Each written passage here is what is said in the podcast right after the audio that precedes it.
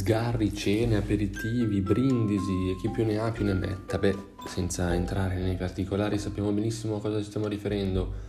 Se mi stai ascoltando in data di pubblicazione del podcast si stanno avvicinando le famigerate feste natalizie, cene, pranzi e quant'altro sempre sul, sul tema delle feste, insomma e per evitare inutili sensi di colpa e diete pazze disperatissime in gennaio abbiamo tante cibi e attività che possono aiutarci e allora ecco consigli per il Natale del 2020 di questo anno sciagurato che vogliamo rendere un po' migliore.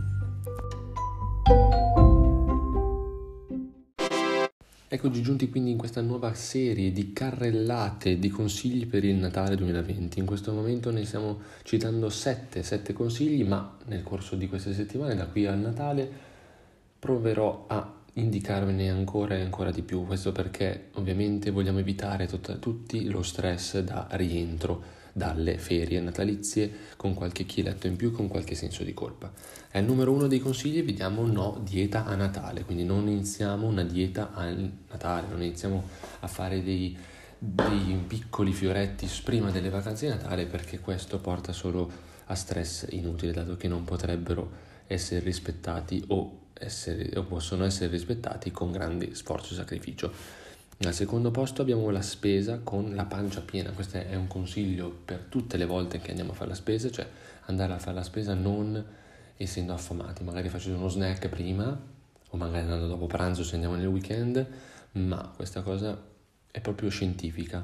È scientifico che se vai a fare la spesa e hai la pancia piena, tra virgolette, quindi sei sazio, riuscirai a vedere meglio quello che compri e acquistare in maniera più salutistica. Al terzo posto abbiamo accanto al panettone che mangiamo perché dobbiamo mangiare perché è tradizione e perché è veramente un prodotto gustoso e tradizionale, eh, gustiamoci anche dei prodotti che facciamo noi casalinghi, casalinghi più sani, quindi con i, magari gli zuccheri sostituiti da dolcificanti naturali, con le farine raffinate sostituite da quelle integrali. Quindi sempre accanto alla tradizione unire anche la salubrità degli alimenti fare attività appena possibile, bastano, qua, bastano qualche, qualche, mezz'oretta, insomma, mezz'ora al giorno, anche durante le feste, soprattutto durante le feste, è il nostro quarto consiglio della, della serata. Insomma, mangiare tutto ma in porzioni piccole, quindi ricordati di comprare, se devi comprarle o regalarli, dei piatti piccoli di diametro, perché diversi studi appunto raccomandano di usare piatti piccoli che contengono meno porzione, una porzione inferiore rispetto a un piatto grande. E soprattutto sembra che il piatto sia riempito, quindi mm, psicologicamente la cosa sazia di più. Quinto, sesto consiglio, scusate, mangiare ad orari regolari il più possibile, quindi anche se si è in, in vacanza, in ferie, dal lavoro, cercare di mangiare a un orario sempre consono, sempre eh, regolare, insomma Infine, per il settimo consiglio, abbiamo i cibi naturali o autoprodotti, se ovviamente siamo in grado di farlo.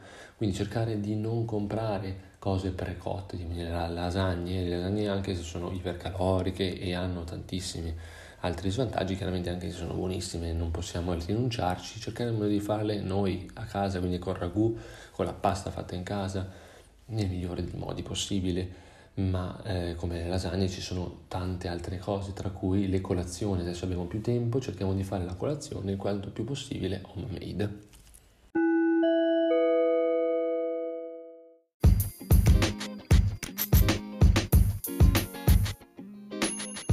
Ebbene, nella parte curiosa del podcast altri 5 consigli, anzi altri 5 cibi sani della tradizione natalizia. Sì, perché Natale non è solo fasti, colesterolo e quant'altro, ma è anche salute.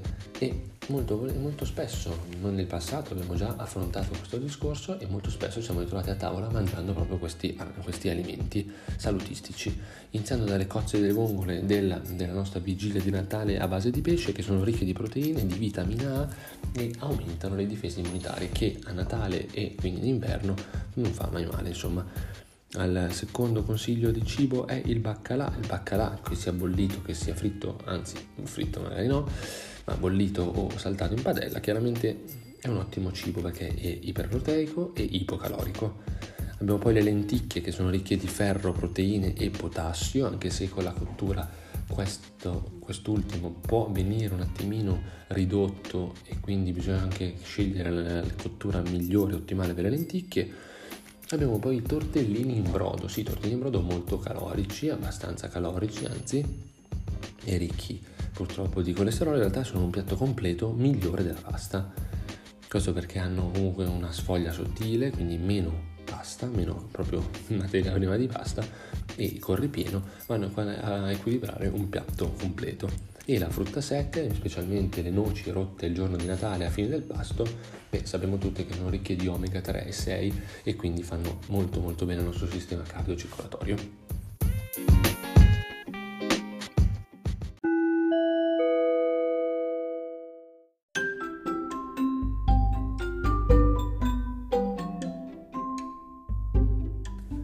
Bene amici, eccoci giunti al termine di questa puntata natalizia, anzi pre-natalizia.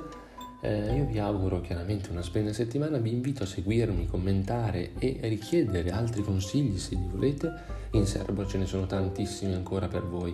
Vi invito a seguirmi quindi nelle mie pagine social, specialmente in Instagram. Sono Stefano underscore Recrosio, quindi Stefano trattino basso Recrosio. Seguitemi. Io vi auguro una splendida settimana, una buonissima serata e un saluto a tutti. Ciao!